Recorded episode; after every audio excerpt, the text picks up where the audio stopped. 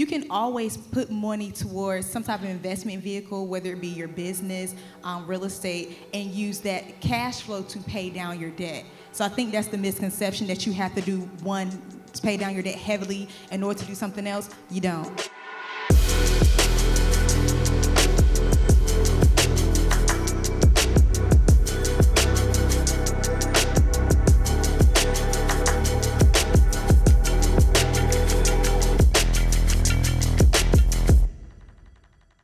You're about to listen to the best of TSP. This is a collection of content from workshops and conferences that we've done over the years because we want to help you grow and expand your business. So do me a favor, lean in, pay attention, and listen now.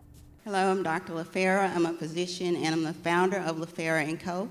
And we have wellness and beauty products, including magnetic lashes, for women to create healthier beauty and self-care routines so they look, feel, and do their best at any age.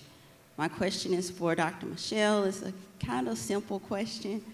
So when you're when you're budgeting, um, about how much of that should you put towards savings versus how much you should be putting towards um, paying down consumer debt? I would say it depends. That's probably not the answer you want to hear, but it really just depends on your family structure.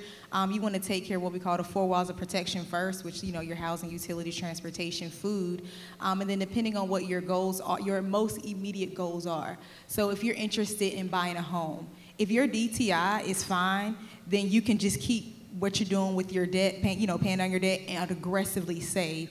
If you're you know in the house and you're kind of good on real estate um, or you're i don't know if you want to save more for investing again you can throw more here. You can always put money towards some type of investment vehicle whether it be your business um, real estate and use that cash flow to pay down your debt. So i think that's the misconception that you have to do one pay down your debt heavily in order to do something else, you don't. As long as that DTI is good, if you're kind of in that real estate world, you can buy that home, you can buy that property, use the cash flow to pay down your debt more aggressively. Okay. I want to just you. chime in too. There was a statistic um, that came out in 2019 that there were uh, over 600,000 millionaires who were millennials. How many millennials are in here? We got some, okay. And the way that they were able to become millionaires is that they own 2.5 properties, mostly on the coastal states, California and New York area.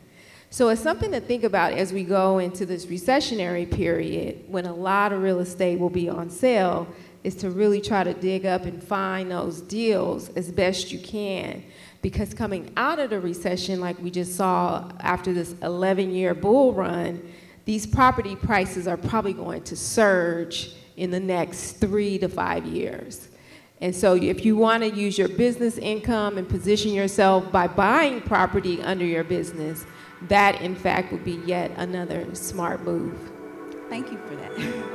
Now, what I want to share is that we've got more great episodes. And what if I told you the episodes coming up are even better?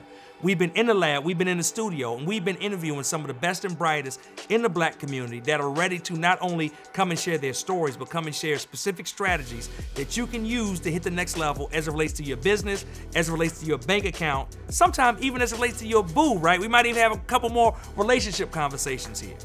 But it all starts with you making sure that you lock in and you join us every single week. We release new episodes.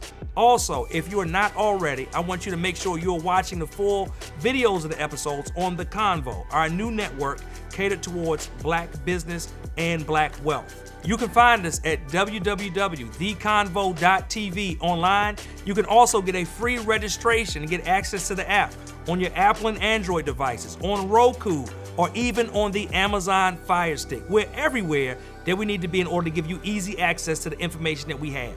It's a new day, but guess what? We need you to make sure you're tuning in, and we also need you to help us spread the word.